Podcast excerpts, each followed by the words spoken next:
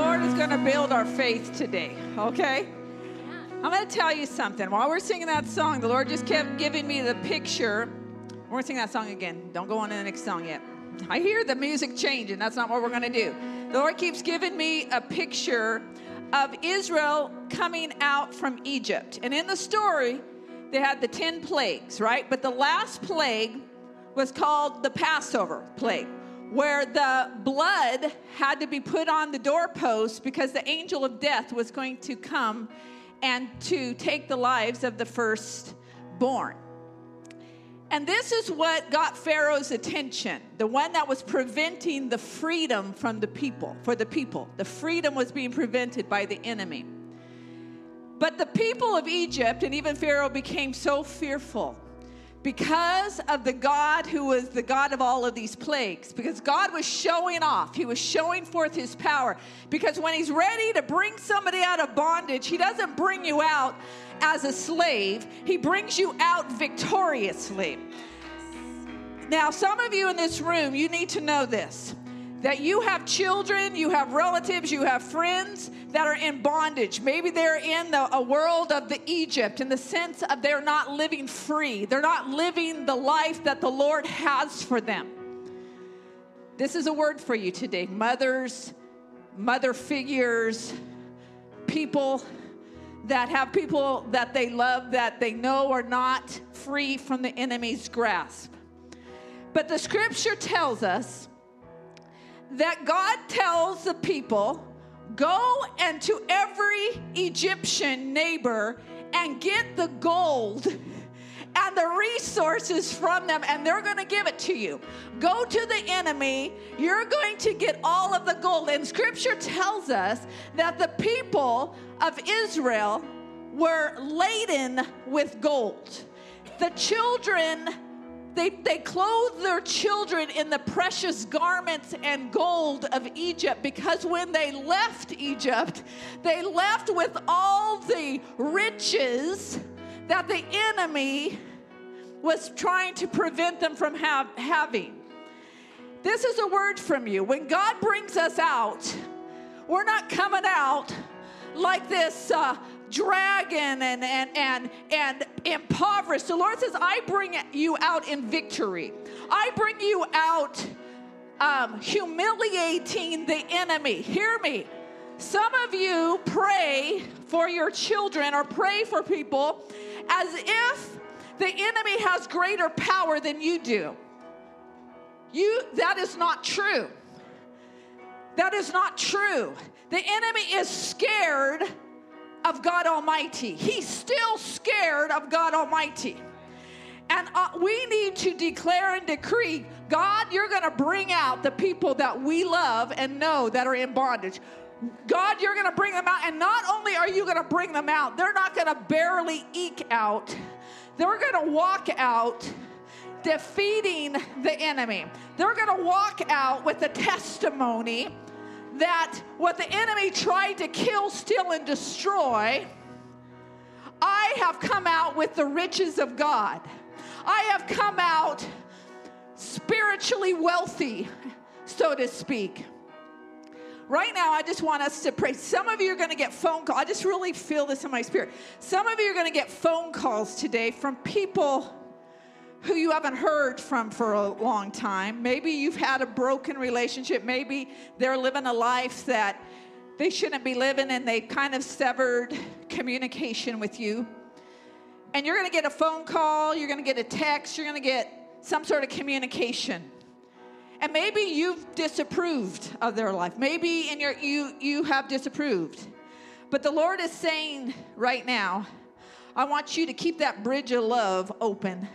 I want you to respond to them with my everlasting, unconditional love, because that is going to be the pathway of them being brought out. See, Israel was brought out of Egypt because of the blood. Because of the blood, and the blood covered their home. The blood covered their family. And all of us are here today and live victorious because of the blood. And those who are not yet in the kingdom, those who are not yet living a life that is abundant and saved, and they may be living in bondage, they are going to get there because of the blood that covers them. And you all, this day, are going to get calls, communication, something. And I want you to know that that is a God moment. And the Lord is sending you this word that they're coming out of Egypt. They're coming out of Egypt. And what we start doing, because it says in scriptures, the parents laden their children with the riches. And in a sense, what you're going to start doing is start lading them, putting on the riches of God, because they're coming out of Egypt. You're going to start prophesying who they are in Christ. Even before they know who they are in Christ, you're going to prophesy who they are in Christ. You're going to talk to them like they are delivered. They are free. They are the kid of the kingdom. Before they actually do it and make that commitment, you're going to begin to speak that to them. Today is the day. May 12th is the day. Today is the day. Okay, I want you to raise your hands. I want you to receive this word. Some of you are going to have to humble yourselves, because maybe you've, to be honest, maybe you got on a high horse. Maybe you got on a high horse, a spiritual high horse. And the Lord says, get off the high horse. Get down there with the people. Get down there with them and laden them with the riches of God, because they're coming out. They're coming out. They're coming out. They're coming. They may not even understand. They may not even understand what all this is about, but they're coming out. Something's going to pull them out, and you're going to breathe life on them as they're coming out. Lord, we surrender to you. We obey you. We are people of freedom, and we are people who bring others into freedom through the power of the Holy Spirit. We declare over these in this room right now that we would be your vessels, that we would have your mind, that we would have your words. Some of you, you don't even need to think of what you're going to say today. The Lord says, in the moment, I'm going to give you the word. I'm going to give you the right word to speak. The right word to speak. And it may not sound all that spiritual, but the Lord is going to use it. The Lord is going to use it to unlock the hearts, the stony hearts, to soften the hearts. Lord, we declare and decree, Father, our obedience to your word this day. We are free. We are free, but the freedom doesn't stop with us. The freedom is carried on to others around us. You have given us the keys of the kingdom, and we are to unlock those who are in bondage around us. Father, we declare it. We are free. That name that is above every name, that every knee shall bow and every tongue confess that Jesus Christ is Lord. You know what that means? That means every situation, every circumstance you're going through, Jesus is more powerful. Amen. You know, you can speak authority over your situation. You know why? Because Christ is in you, and he is more powerful than any circumstance, any situation, any illness, any worry, anything that's weighing you down. So we're just going to do something in the spirit today. We're a crazy church, you know, but you do crazy things. I've seen you at sporting events. I've seen you running to shopping. I've seen you talking to friends about things you like. So we're going to speak the name of Jesus over your situation. Whatever situation you're dealing with, I want you to think of that, and I want you to think of your situation like this, and then I want you to think of Jesus like this. Because he is more powerful, he has more authority, he has more control over all things. Not some things, but all things. So right now, I want you, on the count of three, we're just going to speak the name of Jesus. Ready? 1, 2, 3. Jesus!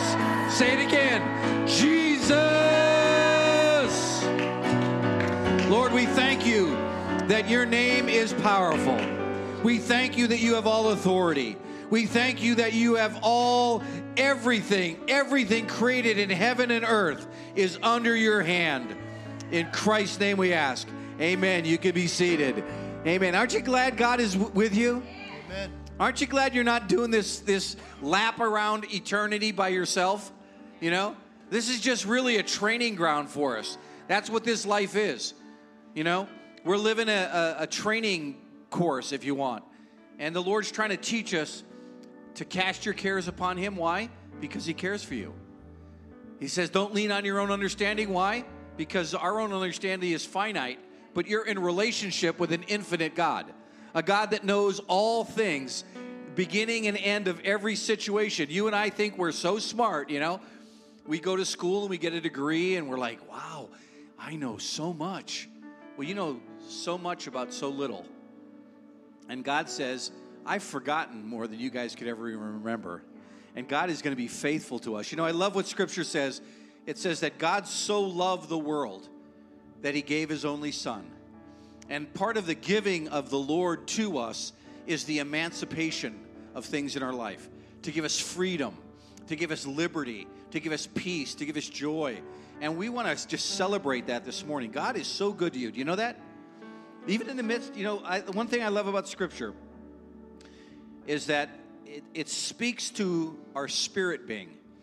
You know, you first and foremost are not a human being. You know that? You're a spirit being. Because God says, I'm going to create man in my image. Man and woman, I'm going to create them in my image. And first and foremost, God is spirit. We're just stuck in a shell, right? We're stuck in a container that is wearing out every day. But you know what? There's a spirit man or woman in you that's living. And the Lord wants to breathe life into that, wants to bring power into that, wants to bring His authority into that. He wants you to walk in His wisdom and His understanding. And that's what it's all about, folks, growing in a deep understanding of what God has for you. And, you know, one of the things that Scripture says is that God can work all things together for the good of those that love Him and are called according to His purpose. So if you love God, and if you're called according to His purpose, all things, not some, but all things work together for the good. Even difficult things, even bad things, even hard things. You know, Satan may want to try to destroy you, but you know what? Greater is He that is in you than the one that's in the world. And we thank the Lord for that. Amen? Amen. And, you know, I love this church. I love you guys so much. I want to say, as the mom of this house, I love you. I love you very much. I grieve over things. You know, when you have a mom's heart, the point is about a mom's heart is that it never is shut off, right? The mother's heart, doesn't matter how old your kids are, doesn't matter. When you have a mom's heart, it doesn't stop. And you can go on vacation, you still have a mom's heart. You can't disconnect. I mean, you're going to be home in a moment's notice if something bad happens to that kid. That's just the way that it works. And as pastors, we have that same kind of heart. We like to try to shut it off. We say, okay, we're going on vacation. We're not going to talk about the church. We're not going to talk, you know, and then we'll catch each other talking about it. Oh, you know, and, you know, we do need breaks sometimes, and that's important. But that's the kind of heart that we have towards you, that we care about you holistically in every way.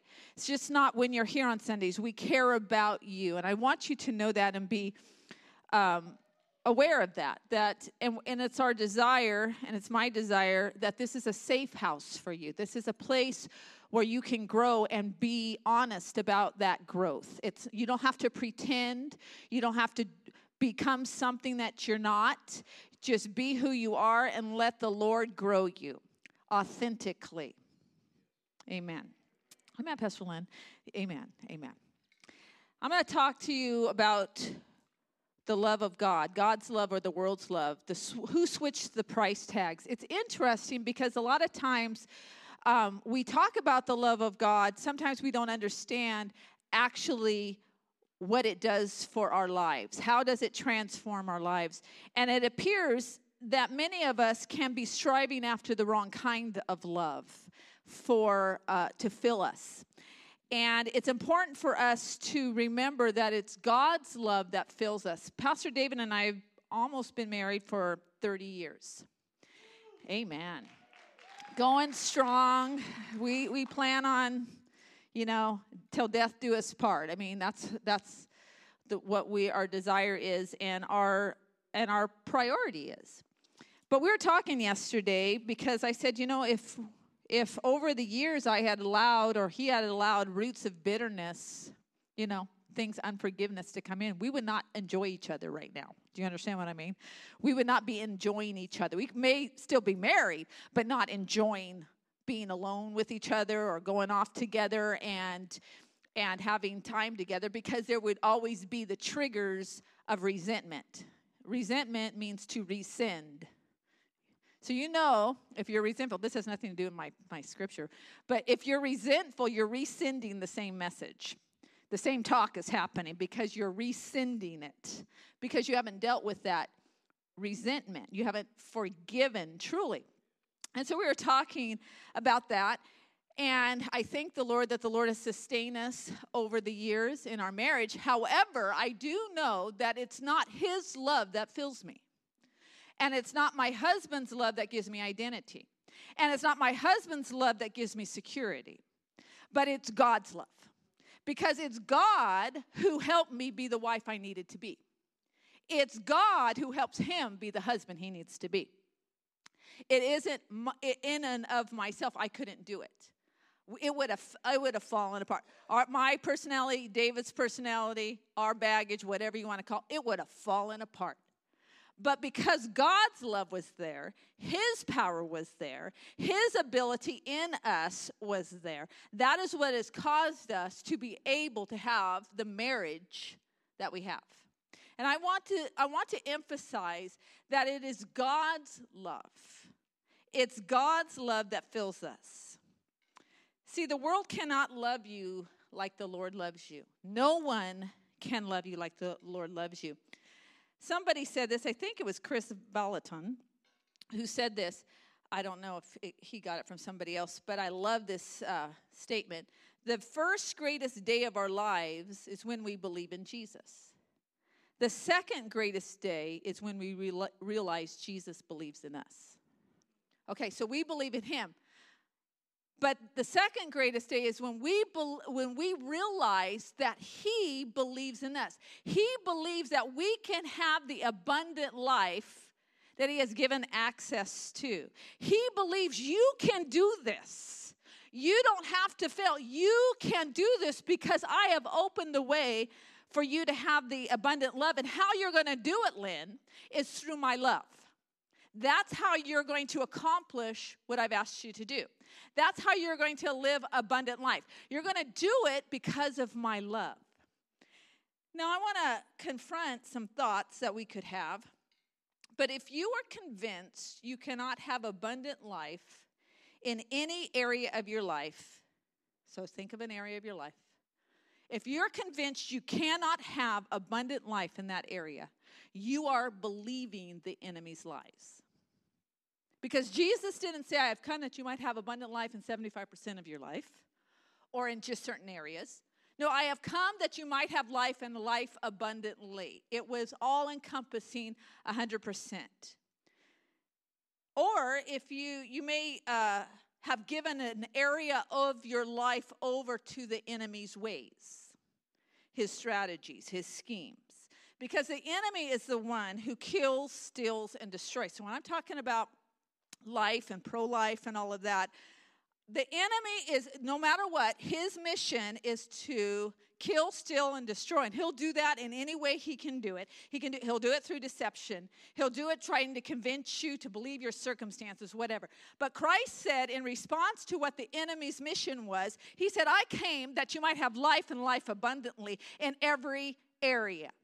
So I want you to think about, what is the area of my life that I really don't believe I can have abundant life? I want you to think about that. Now, you say, a lot of times we don't do a lot of introspection or spiritual introspection. And for some of us, we've been in the church a long time. God's calling. God's calling. And He's going to say, listen to Pastor Lynn, okay? And some of us have believed some things in our lives, even as a Christian, that we cannot have abundant life in certain areas. We have kind of resigned to certain things. And I want to challenge that in you this day, that God's love is here for you to have abundant life. So let's talk about what God's love does. God's love gives us identity. Nothing else will give you identity but God's love. That's why the world has confusion. There is more confusion in this world than ever. When there is confusion, you know it's not from the Lord. If you have confusion, you do not have the mind of Christ. The mind of Christ is not confused. Now, you may ask, Pastor Lynn, have you ever felt confused? Absolutely. I have felt confused about a circumstance, a situation, a decision to make. What do? I bring it under Christ. And I say, Lord, you are not the author of confusion. And therefore, you give me your clarity. You give me your mind regarding this. God's love gives us identity. The world wants to confuse our identity. The world wants to distort our identity. The world depresses people with a lack of identity. How many times have I heard people say, I don't know who I am? The fact is this, you don't know who you are if you don't know whose you are. See, the thing is your Creator knows things about you that you do not know about yourself. He knows who you are. He knows the fullness of who you can be. And the world's value, that's why it's so important. I target the world's mindset all the time in my messages because I believe the greatest battle for Christians is in the mind. That there are Christians, and I listen to people talk, and I'm thinking, that's the world. That's the world. You are repeating what the world is saying. And that's the greatest battleground of our mind. And we can begin to adopt, even in an insidious, sneaky way from the enemy, adopt what the world says about who we are. And we have an epidemic in our culture and even globally of the world adopting what they believe their identity is. And it's distorted. It's depraved. It's confused. People are depressed and oppressed because of it. And God's love is about your identity. Your Creator knows your identity. God's love reveals your true identity.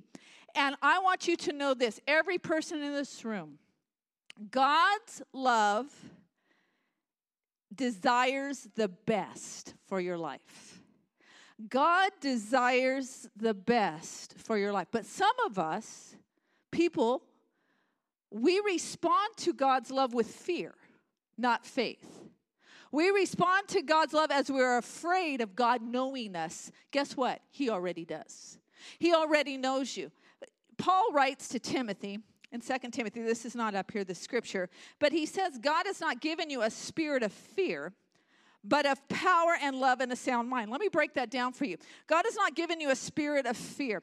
See, the world wants us, and the enemy wants us to fear God in an unhealthy way so that we don't embrace the love of God, so that we don't know our identity, and that creates confusion. So Paul writes, listen, God does not give you a spirit of fear. If you have fear of God rejecting you, of God not loving you, that is not from the Lord.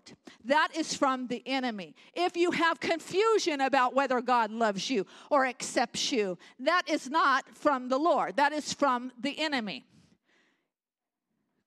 Listen, Christians, we are to have sound minds. We are to have sound minds. And fear can keep us from having a sound mind. Well, that's what the scripture says. I have not given you a spirit of fear, but of power and of love and a sound mind. I give sound minds. And your identity is this, that you will have a sound mind. You are not going to walk around confused or depressed or mixed up about your identity, because my love gives you identity. He has created you. He knows you. John 10:10 says this, the thief does not come except to steal and to kill and to destroy. I have come that you may have life and that it may have it more abundantly. I'm going to declare to you, do not look to the world to fill you. Do not look to other people to fill you. Look to God's love to fill you. Women, look to God's love to fill you. There's a story in Scripture. I love the story. It kind of reminds me of some women that I've known, and maybe even my own self at a time. But it's in the book of Luke. It's about a woman who was an outcast. She was an outcast because she was bleeding, and she had been bleeding for 12 years. And according to the law, a woman who was bleeding had to be outside of the society. She should not be touched. And so she has had this hemorrhaging for this long. And according to society, this woman was a failure. She was actually abandoned from having relationship. But in Luke 8, we find that this woman hears about Jesus, and she leaves her place of isolation, and she goes to find Jesus. Luke 8, verse 40. As Jesus was on his way, the crowds almost crushed him. And a woman was there who had been subject to bleeding for 12 years, but no one could heal her. She came up behind him and touched the edge of his cloak, and immediately her bleeding stopped. "Who touched me?" Jesus asked. When they all denied it, Peter said, "Master, the people are crowding and oppressing against you." But Jesus said, "Someone touched me. I know that power has gone out from me." Then the woman, seeing that she could not go unnoticed, came trembling and fell at his feet. See, she knew she had done, according to the law, something wrong, because she should not be touching other people, and especially a holy man like Jesus. In the presence of all the people, she told why she had touched him and how she had been instantly healed. Then he said to her, "Daughter, your faith has healed you. Go in peace." What is this healing all about? What is it really all about? I'll tell you what it wasn't really about. It wasn't about the bleeding. It was about her identity. You see, the greatest healing in this story is not the fact that the blood stopped hemorrhaging, but was the fact that Jesus called her daughter, brought her back into identity with him, brought her back into family. She was no longer rejected. The world will reject you. You may look, some of you younger people, you all look prettier and firmer than the rest of us. Believe me. Come on, you know where it's all headed. And you know, in our culture, there's all kinds of ways to try to sustain the wrinkle, less wrinkles and no fat and no cellulite and la, la, la, la, la. But the truth is this, you're getting older. The truth is this, that the world accepts you for a time. Maybe if you're doing well financially, maybe if you're doing well in your career, maybe if you're working hard. But the world may embrace you and cheer you on and want to know you when you're at that stage. And you may feel, I'm feeling the love. I'm feeling the love. But the truth is this about the world, that love is conditional. That love is going to leave you when you're no longer successful, when you're broken, when you're an outcast, when you have a hemorrhage and there's no answer, and the world doesn't have an answer. So what does the world do when they have no answer? They isolate. They outcast. They don't know what to do. And so it's not only just about your brokenness and whatever situation you're going through. It's about loss of identity. I have no one. But God will never do that. Jesus will never do that. No matter how far we can go, no matter how junky we can have our life, no matter how many bad decisions we can make, the Lord is always going to love you. His love is not conditional on you. His love is not conditional on your behavior. His love is not conditional on whether you're succeeding.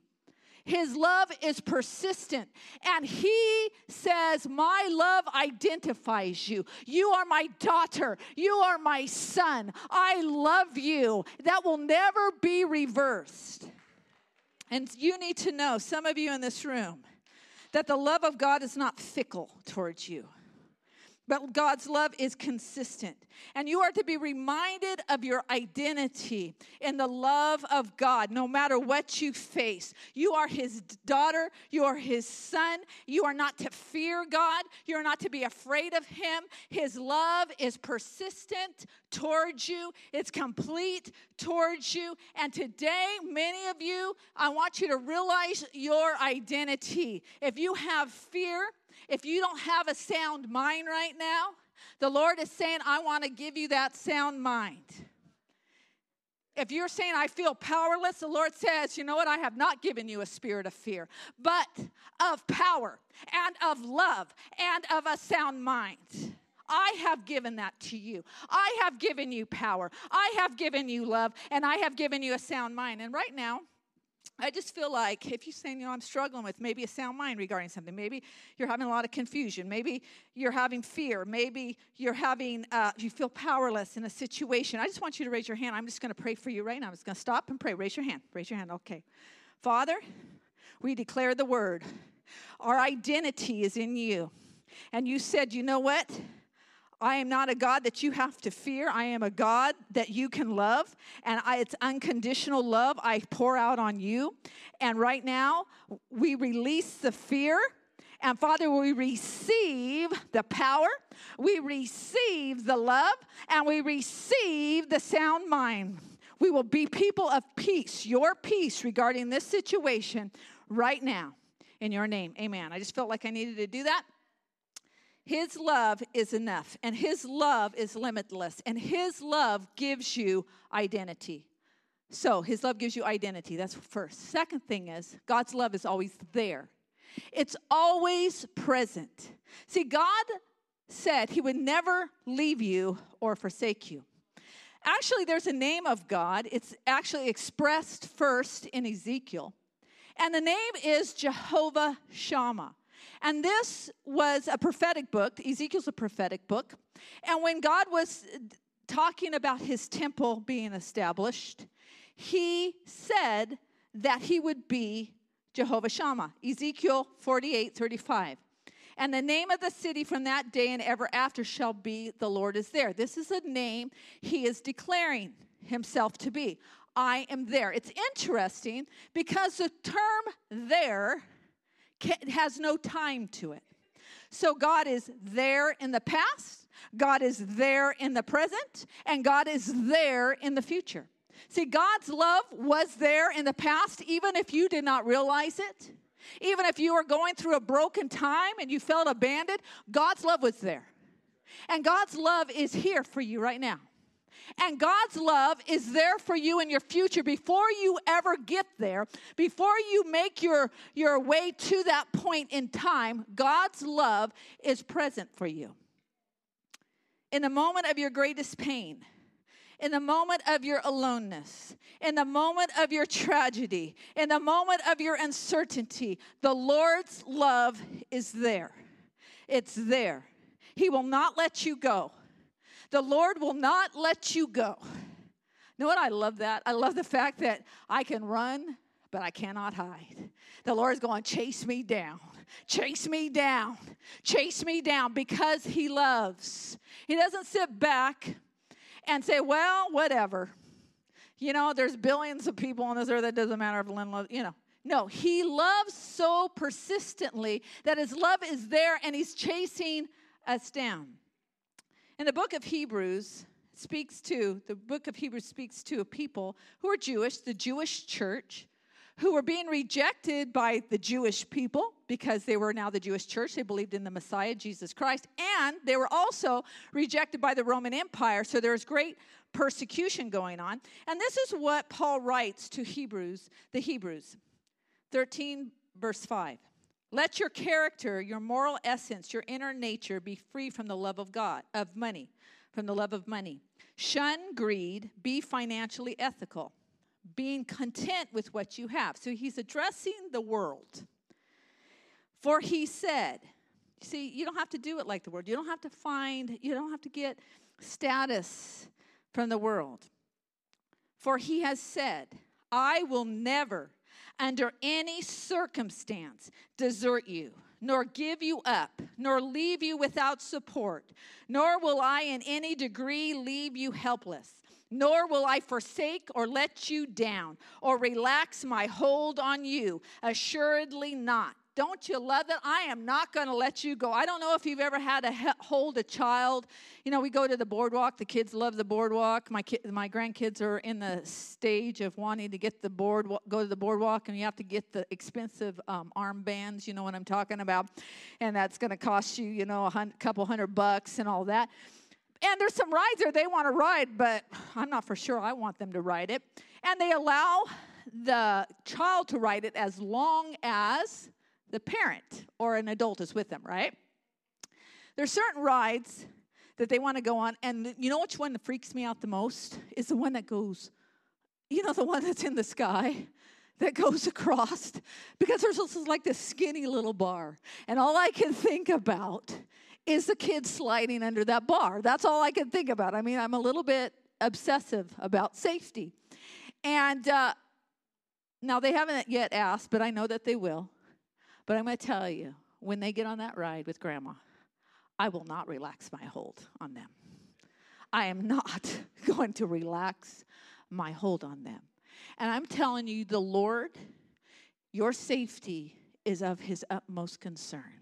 And he is saying, I will not relax my hold on you. You may want to wiggle. You may want to think you can do it. But I'm going to tell you, I'm going to be there. My presence is going to be there. You know that I'm going to be there. I'm going to cover you, and I will not relax my hold on you. And you need to know today, the Lord is not going to relax his hold on you.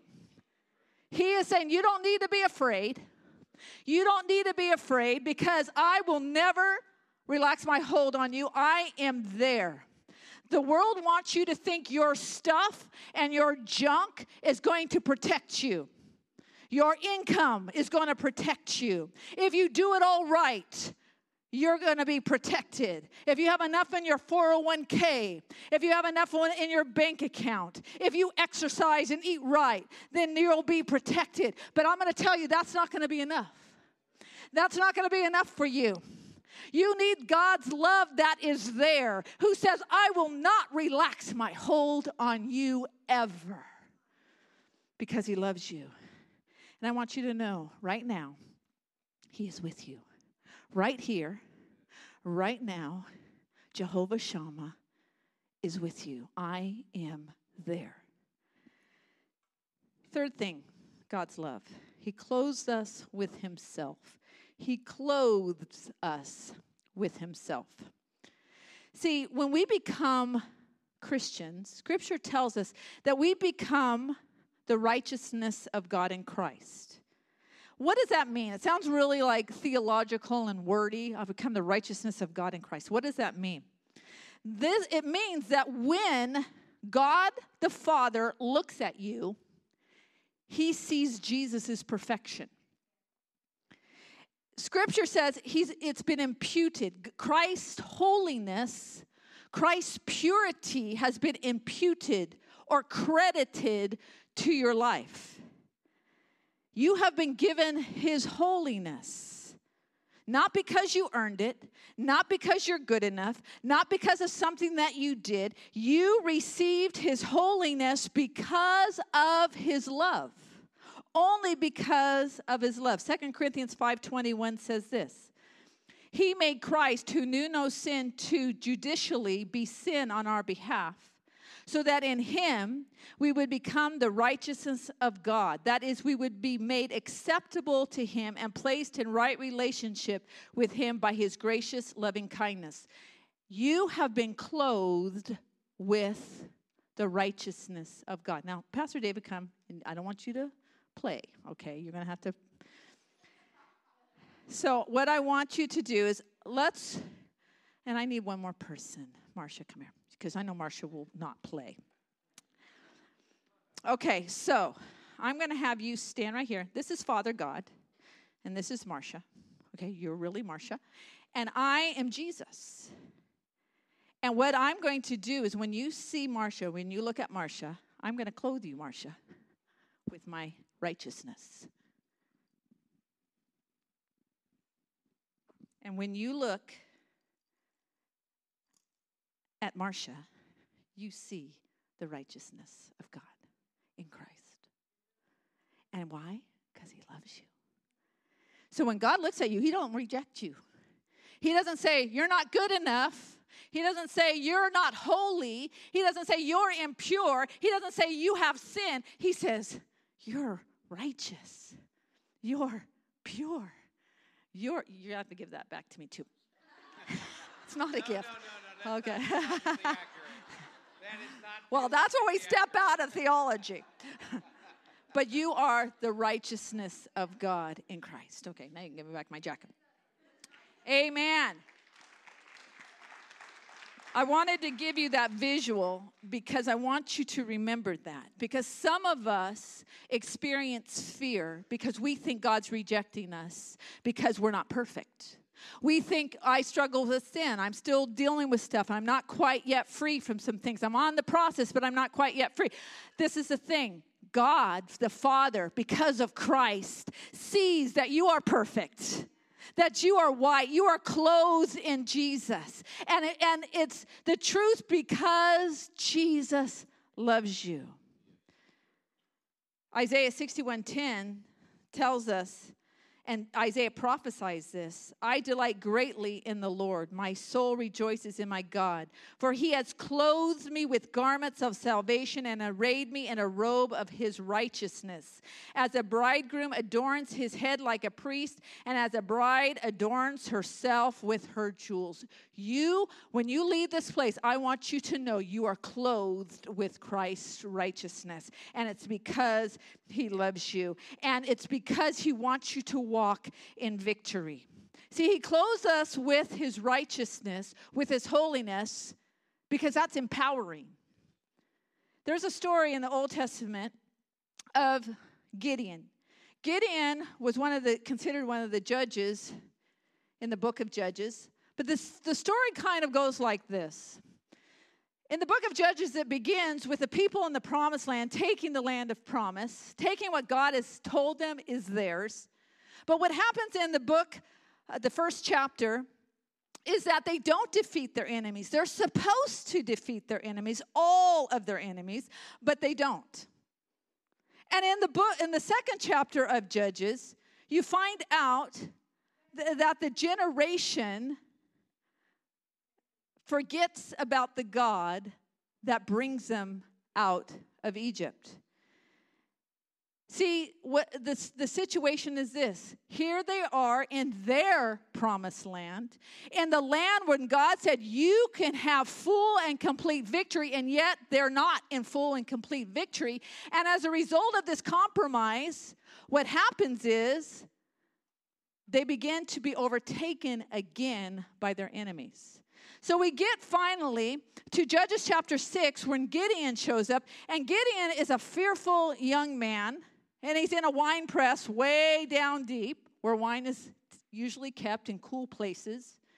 And an angel of the Lord appears to him and calls him out, calls him to become a warrior and to tear down the Baal idols, the idols of Baal.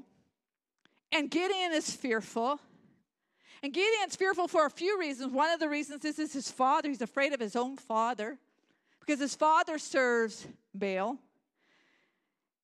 And so he's in this situation, and yet God has called him. So Gideon secretly tears down some of the idols, some of the high places, and then they all find out. The Amalekites and the Midianites find out that it's Gideon who has done it. So all these powerful enemies against Gideon, and Gideon is afraid. The very fear that he was afraid of in the wine press when God had asked him to do so is now coming upon him. He is being passionately pursued by the enemy. And God does something for Gideon, according to Judges 6, to prepare him for battle, because Gideon is going to go out in battle. And it says this, then the Spirit of the Lord came on Gideon, and he blew a trumpet, summoning the Abrazites to follow him. The Spirit of the Lord came on Gideon. Actually, in the Hebrew, the interpretation of that is this.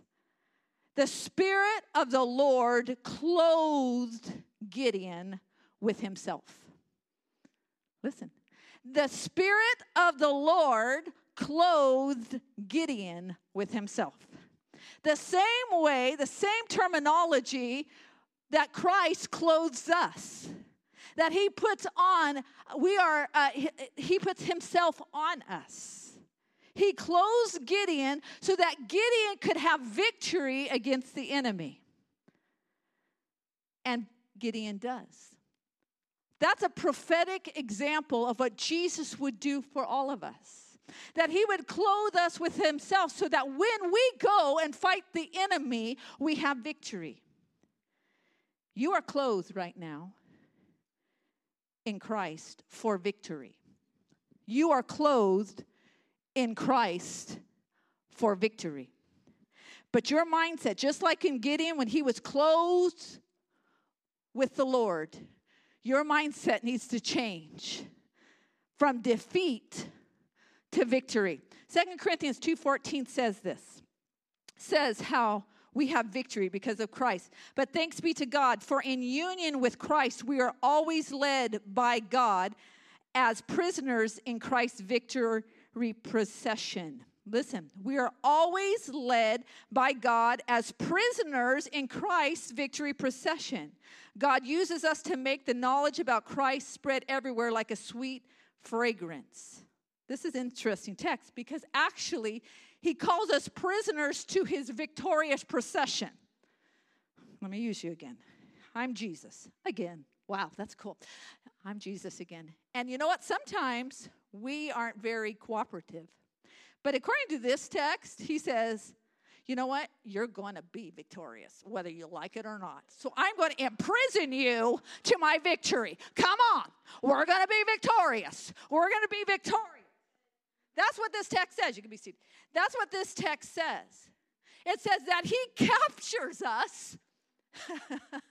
I love the Lord because he knows how rebellious we can be. He knows how faithless we can be. He says, you know what? I'm going to capture you. And then I'm going to force you to be victorious. I am going to force you.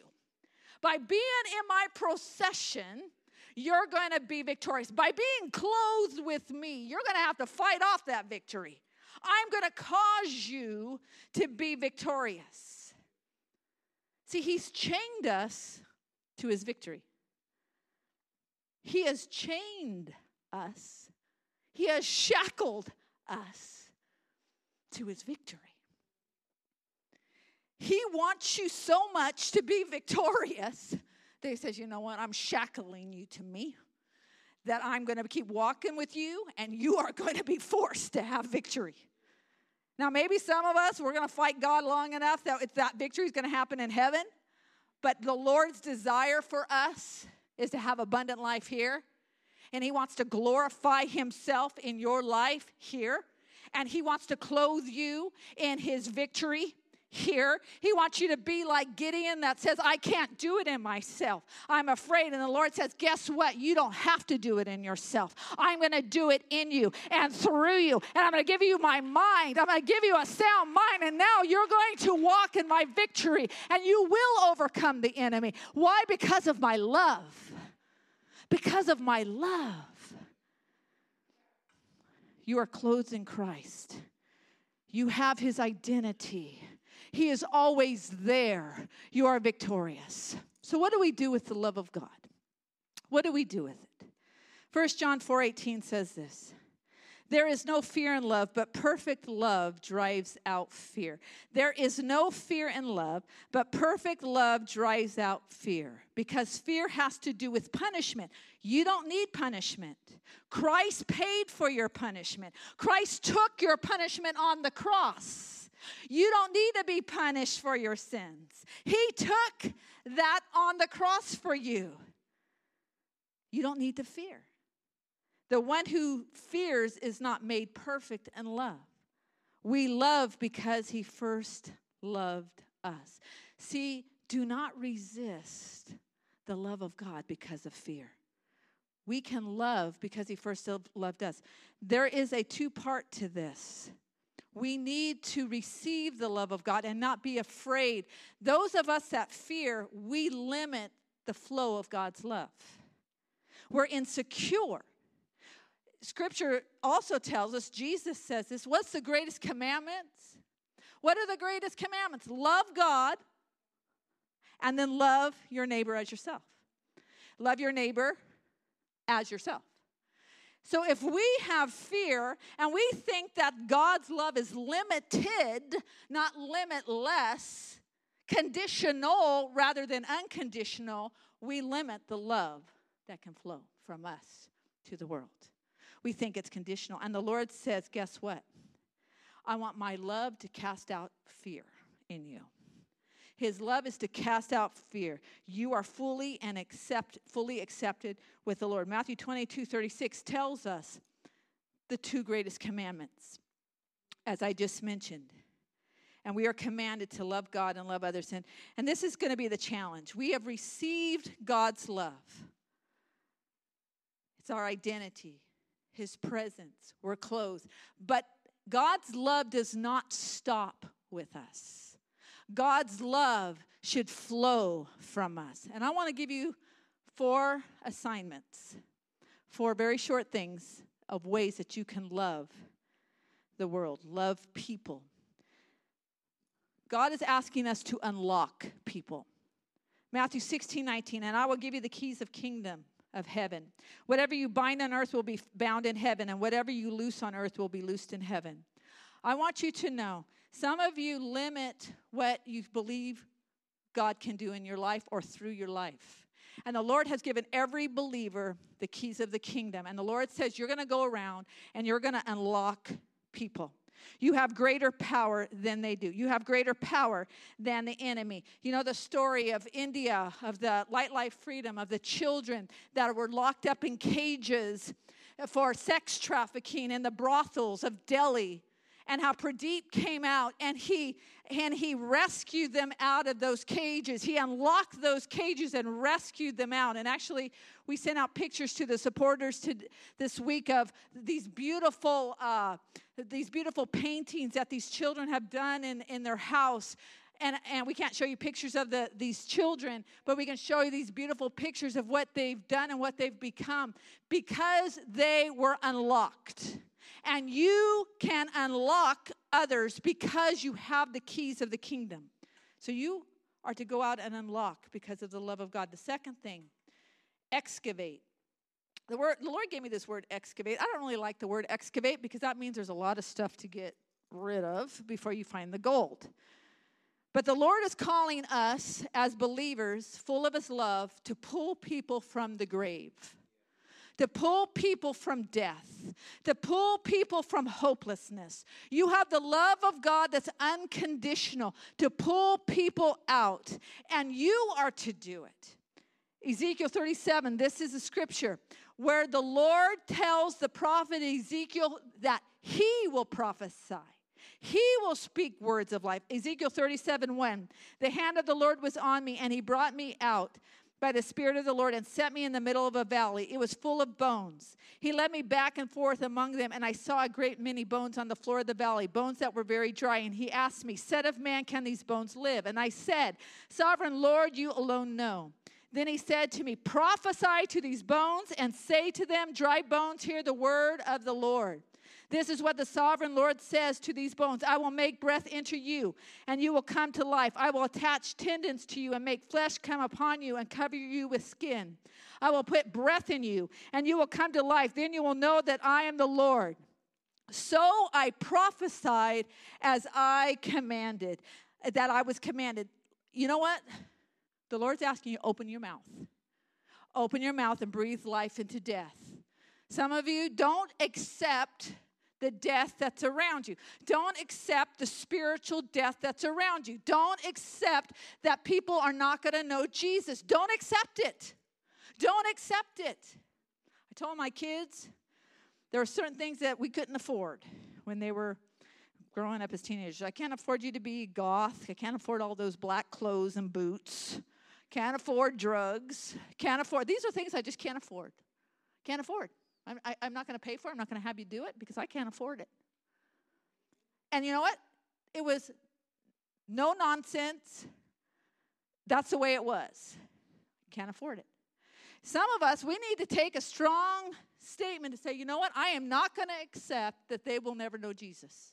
I will prophesy until these dry bones live. I'm going to go into the valley of dead bones and keep on prophesying. Keep on breathing life. Keep on believing. Keep on believing. Do not take no for an answer. Guess what? The enemy is not taking no for an answer. Why are you taking no for an answer? And you have greater power than the enemy does. Greater is he that is in you than he that is in the world. Quit believing the report of the world, and now you, through the power of God, through the love of God in your life, don't take no for an answer and breathe life. The Lord is saying to you, prophesy as I have commanded you. Prophesy to the death. Prophesy that these bones might live. You prophesy. I am waiting on you. Open up your mouth. Say the words that I have given to you. Generate. Initiate the process. Some of us, we're waiting on the world. We're saying, well, when they're ready, they'll come. Now, you need to initiate the process towards finding Christ. Deuteronomy 31:6, be strong and courageous. Do not be afraid or terrified because of them. For the Lord your God goes with you. He will never leave you nor forsake you. You be strong and courageous. You create movement. You step out. You start the conversation. You initiate the life. You revitalize the situation. People are waiting. They're confused. They're blind. You reach out your hand. Generate. You have power. What the enemy wants you to believe is that you are very powerless or have very little power. But actually, you have the greatest power in the universe dwelling in you. Do not be afraid of the darkness. The light dispels darkness. The light is more powerful than the darkness. Some of us are afraid. We get afraid of rejection. We get afraid of what people will say back to us. Who cares? Who cares? Who cares? Of course they're going to react. Of course they're going to sometimes not like what we have to say because the enemy wants to keep them blind and into bondage. But if we're saying it with love, if we're saying it because we desire the best for their life, not judgment, not condemnation, but the best for their life, we've got to initiate, generate, and then we've got to perpetuate. Don't give up. Some of you, you said, well, I have generated. Perpetuate. Don't give up. Keep on, keep it on. Don't give up. You're going to outsmart, outplay, outlast the enemy. You're going to outsmart, outplay, outlast the enemy. Don't you give up. Don't you wave the white flag. Oh, I give up. The only person you're going to surrender to is Jesus. I surrender all. It's not me who lives, but Christ lives in me. That's where I surrender. And then when it comes to the enemy and the works of the devil, we are about destroying the works of the devil in people's lives so that they can be free. Worship team, come on up here.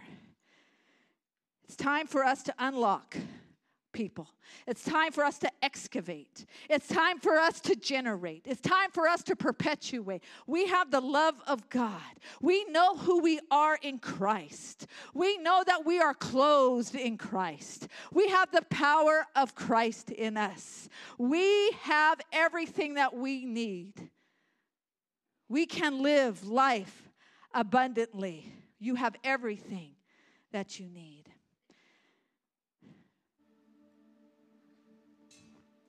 Today, what I would like to do is I'd like all the ladies to stand. All the ladies. This message is for men and women, but I really feel like a lot of times the women can be the communicators, you know? I mean, I've noticed this in the world. You put a bunch of women in a room, we'll chat with each other. You put a bunch of men in the room, it could be like stone quiet. I'll say, how you doing? Did you see the game? That's about it. With us, we'll start talking about our families, our kids, our problems, our whatever, somebody else, it doesn't matter, we're going to talk. There's good things about both sexes. But ladies, I really felt that you all today need to be prayed over, that you're going to unlock people. You're going to excavate. You're going to pull out life. You're going to pull out the gold. You're going to see gold in people, and it'll pull it out. You're going to start the conversations. You're going to perpetuate. You're going to keep it going. How's it doing? How you doing, son? Going to church? Loving the Lord? It's going to be you. And today I just really felt like, you know what? I'm going to pray over you. I'm going to pray the fragrance of the Spirit upon you. That you wouldn't do it in yourself, but you would do it through the love of God. Not in ourselves. Our love is limited. His love is limitless. You're going to do it through the love of God. You may ask, how are we going to build this church? You know what? I want people from that wasn't in the kingdom coming into the kingdom. That's what I want. I want people who are from darkness into light. And yeah, there's a battle zone. Actually, I had a dream last night. Had a dream. I told David about this dream on the way. And the dream was that I was kind of like an owner of an apartment complex, a very big apartment complex, but it was for safety of people. So people would come and I'd give them places and they would be very safe. And one day a person came in, a man came in, and David wasn't there, and he was a person with evil intent. I could feel he was evil intent to take me down. And I picked up a serrated knife, the kind that you would cut bread with. And in my mind, I thought, either he's going to take me down or I'm going to take him down. So I decided that I'm going to take him down. And I began to chop away at him, meaning just trying to make him afraid. And he became afraid, and he fled. And I got up this morning, and I really felt two things. I felt like that's what the Lord would have, a protection over this house, that Pastor David and I would speak the word, the sword of the Spirit, that we would protect you as you grow. But I also felt like the enemy comes to kill, steal, and destroy, but Christ has come that we might have life and life abundantly, and we don't need to be afraid. And what I'm telling you this is that all of you ladies have the sword in your hand. All of you have that knife in your hand. You do not need to be afraid. You do not need to be afraid of rejection. You don't need to be afraid of that you're not good enough. You are clothed in Christ, and you are powerful in the Holy Spirit. And right now, I want you to think of people in your life. Right now, I want you to think of people in your life that need Jesus. Maybe a friend, maybe acquaintance, maybe a coworker, maybe a family member, maybe a child, maybe a grandchild, whoever. I want you to think right now. Let the Holy Spirit bring to your thoughts. They need Jesus. And I want to pray over that because the Lord wants to give you a gift.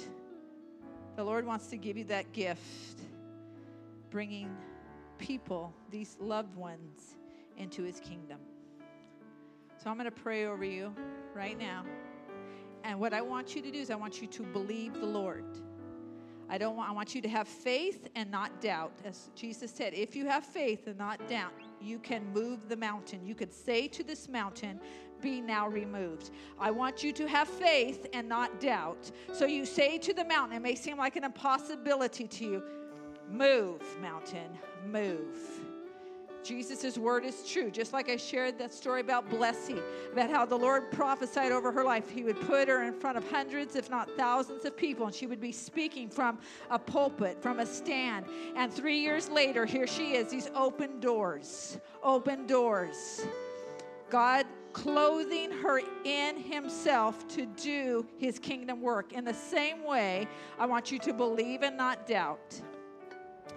And then we're going to pray. Holy Spirit, we welcome You and we believe Your word. We know Your love is greater than the world. We know that Your power is greater than the world. We know, Lord, that You have given us a sound mind. There is no confusion. There is no confusion about whether these loved ones will come to You. We know it is Your will. It is not a question mark. It is Your will. And Father, we say we will be Your vessel. We will be people who unlock. We will be people who excavate. We will prophesy. We will speak life. We will start the conversations. We will keep the conversations going. bringing people into your kingdom. We will not be consumed with the ways of the world. We will not be consumed with the things of the world. We will not allow the world's priorities and the world's stuff and junk to clutter us so that we can't do your kingdom work. But Lord, we will do it. We will be faithful to do it, Lord. And we know, Lord, that your word is true and you will bring that which you've spoken into fulfillment. All we have to do is believe. So, Father, we thank you in your name. Amen. Everybody stand, please. This is a great day. Mother's Day is always an awesome day. Prayer teams, if you can come forward. If you would like to have prayer at the end of service, we have prayer teams available to you. Please receive that prayer, okay? I know many of you have restaurant reservations, so you're out of here. It's 11:58. So you have a great day. I'm just going to pray as you go. Prayer teams, please come forward. Lord, we thank you for this day. We thank you for Mother's Day. We thank you for the beautiful ladies in this house that are warriors for you. We thank you for your love. May that revelation of your love be in us, and we walk in that security that you will never let go of us. You will never release your grasp on us because your love is so faithful and consistent. We thank you, Lord, in your precious name. Amen. God bless you as you go. Have a great day with your moms.